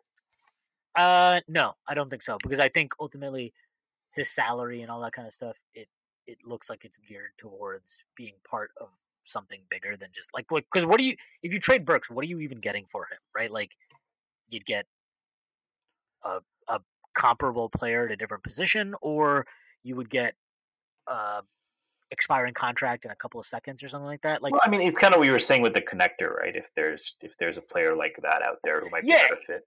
If if there is a player like that, maybe I could see it. I do think that like Tib Thibs really likes Burks. You know, like I think that's obvious.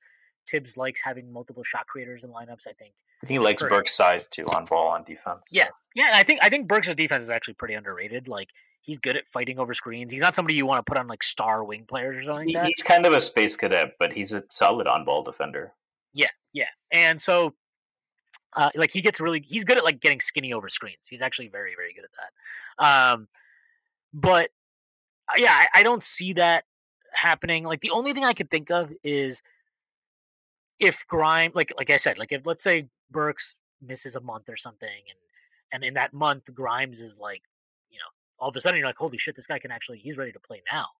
Um, maybe and like let's say Taj keeps playing well, right? And you know, is is there a world where like a team that is in the playoff hunt but needs some more depth looks at a guy like like looks at a package of Noel and Burks, um, and they're like, you know what, for us, it's worth it to give out like a protected first and a matching salary ballast to get these two guys. Like in, and, and is that something the Knicks would entertain? I think they would entertain that in the right scenario.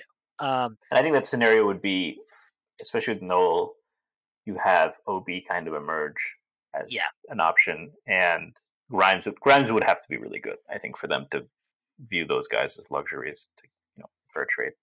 Yeah, and I I, I would say this too too. Uh, the way Obi has played this year, when you know it's been kind of like a thing where when we talk about oh what are the stars the Knicks what are well, who's a star the Knicks could trade for and what would their package be and every single one is just like oh yeah and then you just like yeah oh, yeah Obi of course Obi of course and this isn't to say like Obi is untouchable or something but I think we need to start reconsidering like what his value is and how we should be valuing it Sorry, can you say that again? like I just think that like when we talk about Obi as far as what his value is in trade and stuff like that, um, I think we need to to really reconsider. Oh, what I was saying is that I think that in order to make Noel expendable, they'd really have to trust that Obi small ball lineup more than even they do now. Um, because I oh yeah, no, I I, I was just I. I was just saying something like I, I was kind of building off of that, you know, more of like what Obi has shown us this year so far isn't a player that you should just be like casually tossing into no, yeah. trades. I mean, the defense has been a revelation. his defense has been fucking awesome. It was awesome yesterday too. There was one possession, I forgot who he got switched onto, but he just like mirrored him on the drive and completely shut it off. I think he even blocked the shot after. Yeah, and I mean, he's not someone you want in drop really, um, but especially when you pair him with with defenders who fight over screens well, uh, and you kind of let him attack in a straight line, and you don't force him into complex reads.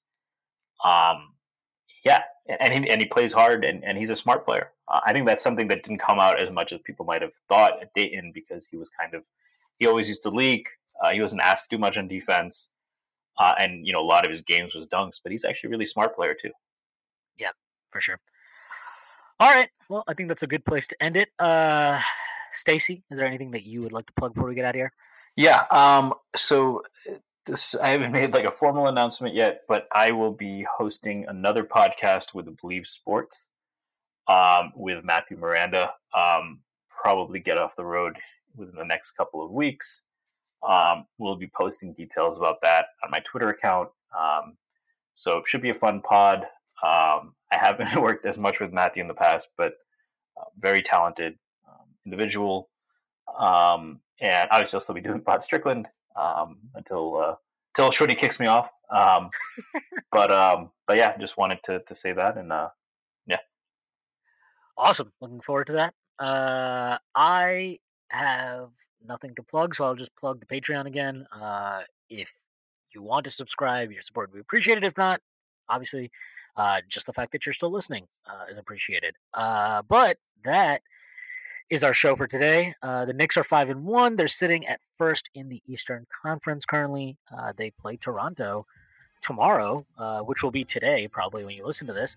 And that will be a very interesting game because I don't think the lethargic, lackadaisical defensive effort will be able to be gotten away with in a game like that. But that is for another day. Uh, thank you for listening, and I will see everybody on Friday.